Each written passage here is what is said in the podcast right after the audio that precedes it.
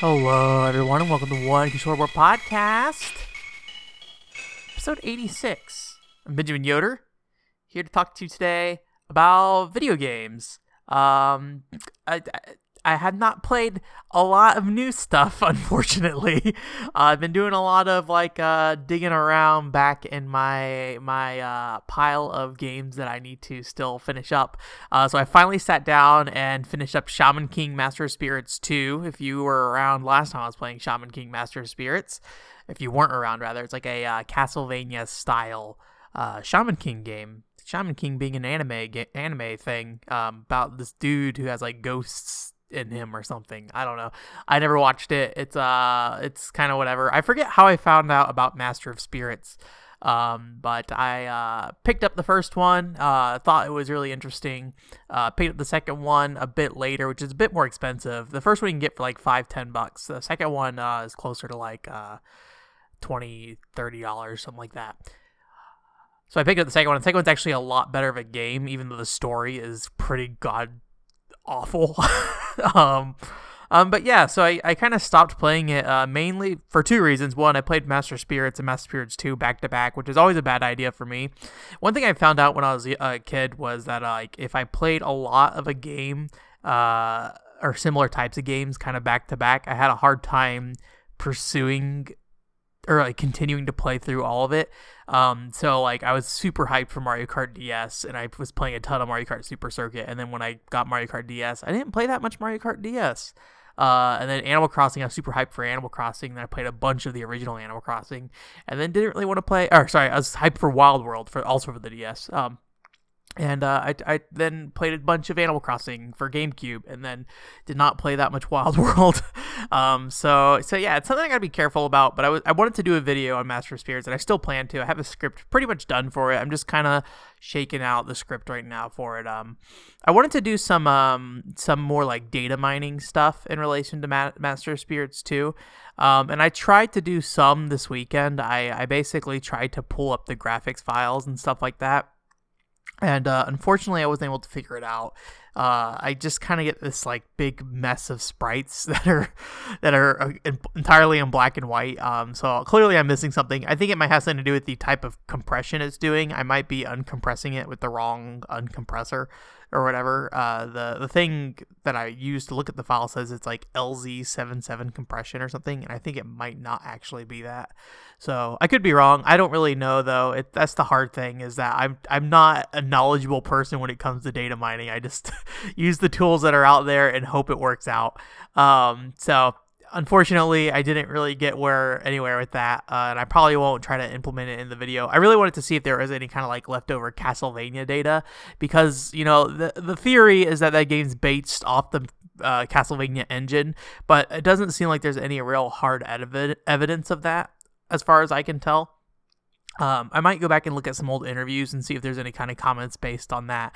But I think I tried to look up Shaman King game interview stuff and couldn't find anything. So it doesn't help that this was also like a U.S. only release, or U.S. and Europe, I think. So I think it was just kind of under the radar, kind of came out. They just kind of threw it out on the market and just kind of let it go. So yeah, but it was.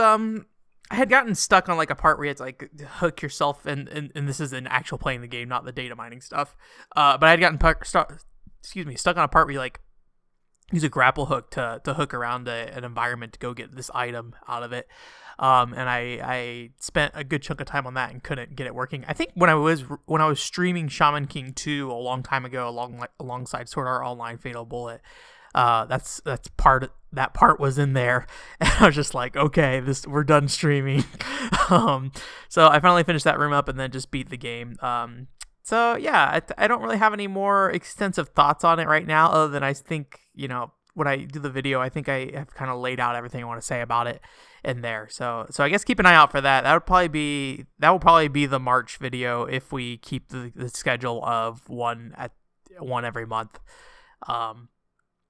So yeah, otherwise I did also purchase some import games. When I did my last import to get a First Kiss Story, the one of the games I bought didn't get shipped in that, so they had to ship that game as well. So I was like, well, let me just stack some other stuff on top of that shipment as well. So I put a bunch of other games in a shipment. And so I got Love and Berry for Nintendo DS, which is like a basically a rhythm game where you dress up your character. It actually came out. It was originally an arcade game. It actually did come out in the U.S., but I never played it, unfortunately. And then I also picked up the Idolmaster Live for You, which I think is like a version of Idolmaster 2. I've never played an Idolmaster before, so it might be completely impenetrable. It's also on the Xbox 360, so I don't know if it is region free or not. I know some Xbox 360 games can play between regions. I think one of the Idolmasters you can play between regions as well. I just don't remember which ones. So I didn't do my research, but it was cheap enough that I was like, just get a copy and one day I'll figure it out. And then I also got a Higurashi Daybreak Portable, which is like a Virtuon looking game where you play as little Higurashi kids smacking each other around and stuff. It looks like silly fun. Most of the stuff I got because it was cheap enough that I was just like, just throw this on there. So I threw it in there. And all was good. So nothing really to say about those yet, since I haven't actually played any of them. But at some point, I probably will do another like, oh, here are the games I imported stream, because I did import some games a little while ago as well. And then I also realized like some of the Portland Retro Game Show or Portland Retro Game Expo stuff, I didn't actually sit down and play either. So that's probably something I should do at some point. See what games I had gotten and then go ahead and put them in. Although for PlayStation 2, I don't have a way to play that yet. Although I'm looking for I'm looking at possibly getting a Japanese PlayStation 2. This feels like a very a very straightforward like Ben update part of the podcast at the beginning. I wish there were some news this week, but I looked around and could not find anything of value. There was that like that article about it's like some Overwatch player who was like they were like a fake player or something. It was like one of the other players like pretending to make a new player that was also a female, and then people called them out on it, and it sounded like there's like a lot of drama and stuff around that stuff. But I'll be honest with you, and let's just talk about this like this is a very me episode this week, like, but I guess I don't really have a ton of other things to talk about. We'll get to a fortune cookie at some point. I still got another 4 minutes to kill until I can do a fortune cookie and feel good about it. But yeah, I feel like something in the last like 2 years I've found is that like I really don't care that much about most video game drama. And I realize sometimes there are things peppered out in there that is like worth caring about, but I'm not like if there's anything that's like worth caring about to talk about, like labor laws and stuff like that. I'm not educated enough to talk about that. I'm a dude who talks about video games, like, and it's very difficult for me to take people who talk about video games seriously when they're like, I'm gonna talk about politics now. I'm like, that's fine, do what you want to do. I can't do that. So I think a lot of like. I've developed a lot of indifference to any kind of video game drama stuff. So I don't know. I just like talking about video games. And I think you'll kind of when I have my Mighty No. 9 video out, my Mighty No. 9 video is pretty much done. You'll kind of see my indifference to the stuff that happened during that. Like I get it, especially since it was, end users who were affected by the Kickstarter stuff. But I'm just like, but I don't really care. Like, I'm not gonna sit there and throw my arms in the air about the Kickstarter project that went bad on a platform that literally is like all about, hey, these projects could go bad, welcome to the video game industry, sometimes things don't work out. But yeah, I don't know, it's something that I sometimes wonder if I should be more like cognizant of and pay more attention to, but I just don't. That didn't fill the 4 minutes I wanted it to, but we're just going to jump right into let's just jump into a fortune cookie. If this is your first episode, I'm very sorry. But the fortune cookie is a segment where basically we open up a random game in my collection.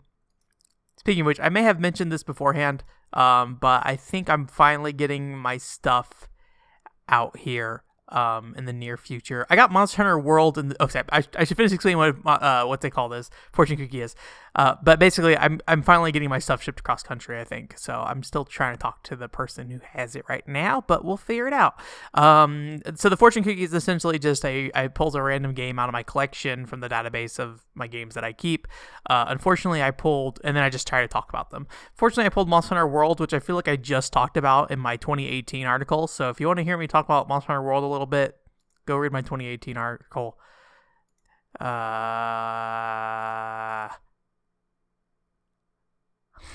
You know, it's great. I have no idea what this title is. Apparently I own it though. Let's look it up. It's PS1. It says Love Para Lovely Tokyo Para Para Musume. Oh, this is a rhythm game.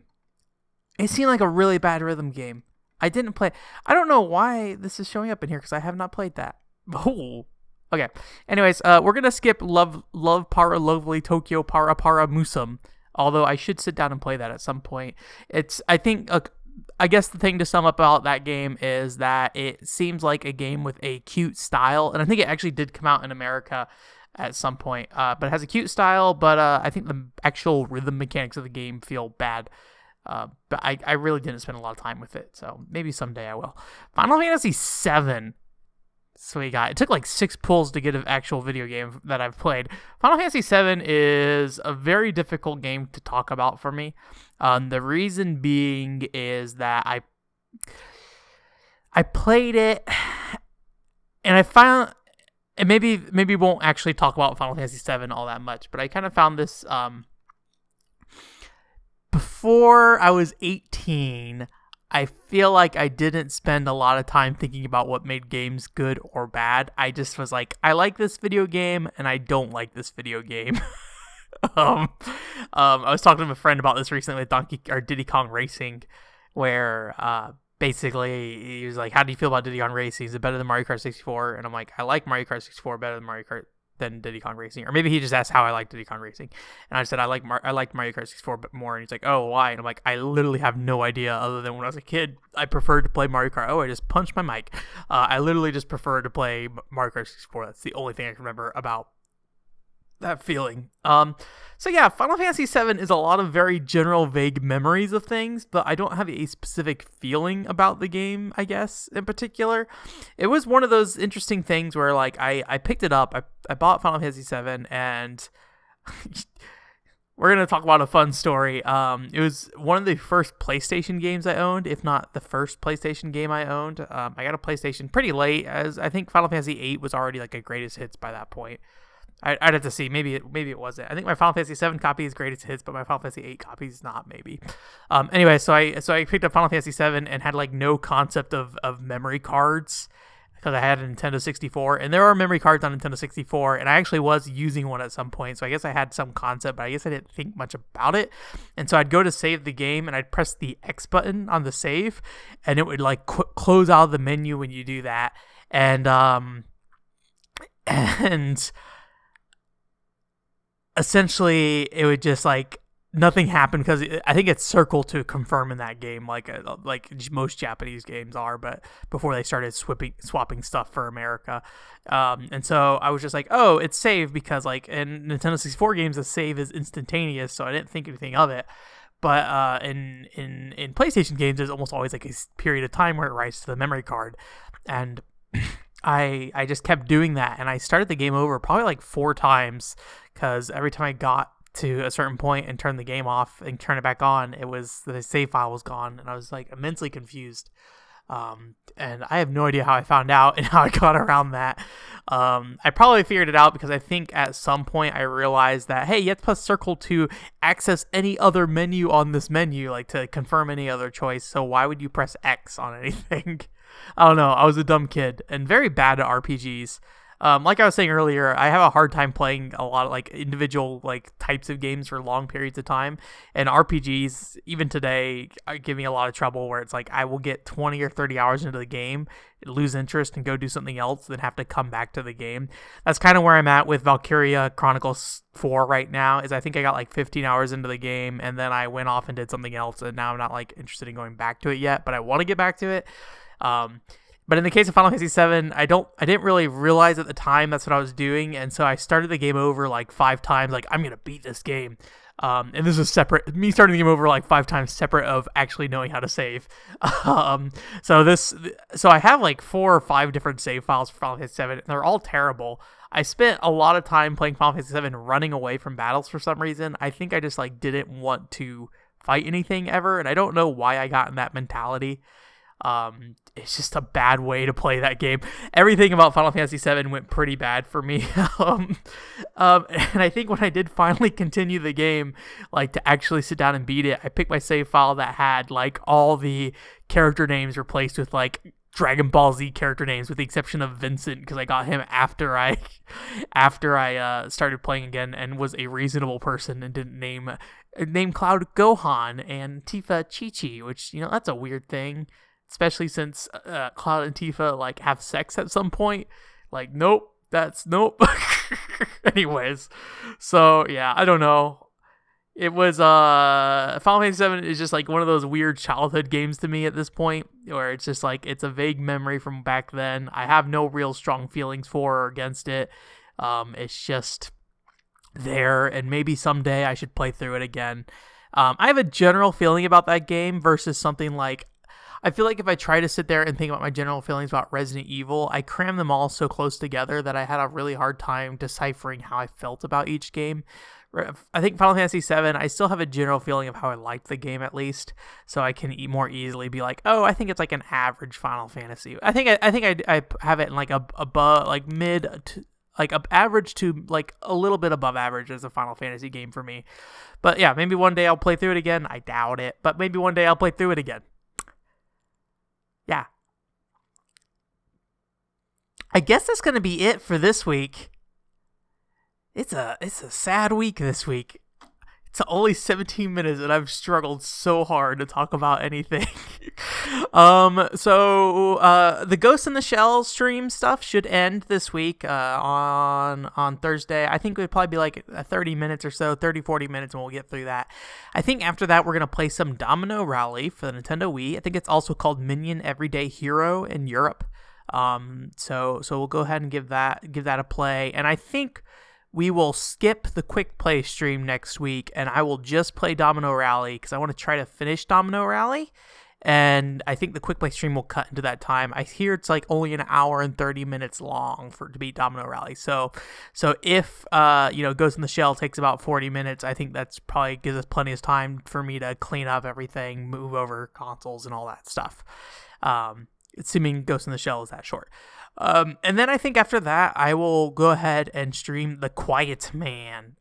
Actually, very, very interested in playing The Quiet Man. I know it's got a pretty bad reputation, but I really liked what I saw the E3 demo a long time ago. I have not really looked at it since then. I have heard that it is a bad game, but I know not to trust that and only trust my guts and my feelings. So I will play through The Quiet Man probably both times. We'll probably play both the quiet version and the one with the vocals. So I think that'll probably take up like 2 or 3 weeks. And then after that, I think I'm going to do Spy Fiction. We'll see how I'm feeling by the time, but that's what I'm feeling. And if you don't know what Spy Fiction is, it's essentially a sweary game. So the guy who did like Deadly Premonition and more recently did that one with like the lady with the cell phone who like breaks her body apart to traverse the environments. It's that same dude. The only game I've played from him is Extermination for the PlayStation 2. Spy Fiction is also a PlayStation 2 game. So I want to sit down and play through that. I think that's like a 10 hours or so. So it should last us for a good chunk of time. And I think that's going to be the stream plans. And then I think the plan for videos is going to be the last week of every month for the major videos is what I'm hoping. So I'm currently working to make some YouTube thumbnail stuff, trying to figure out what I want to do with that. I need to script up. I won't have a traditional script for it, but I need to make a general, like, points to hit in my video that's like, hey, this channel is changing names. My YouTube channel is changing names. It's going to be one controller port rather than just a Coolian. So yeah. Other than that, that's about it. Lost Reavers quick play stream going up on Tuesday. Yeah. Sounds good. I'm also writing scripts for Castlevania 64 and Gun Gauge, but they're not going so well. I wish they were better. That's it, though. I hope you have a great week. And hopefully there's some news next week to talk about. Or I do something of note worth talking about. All right. Bye.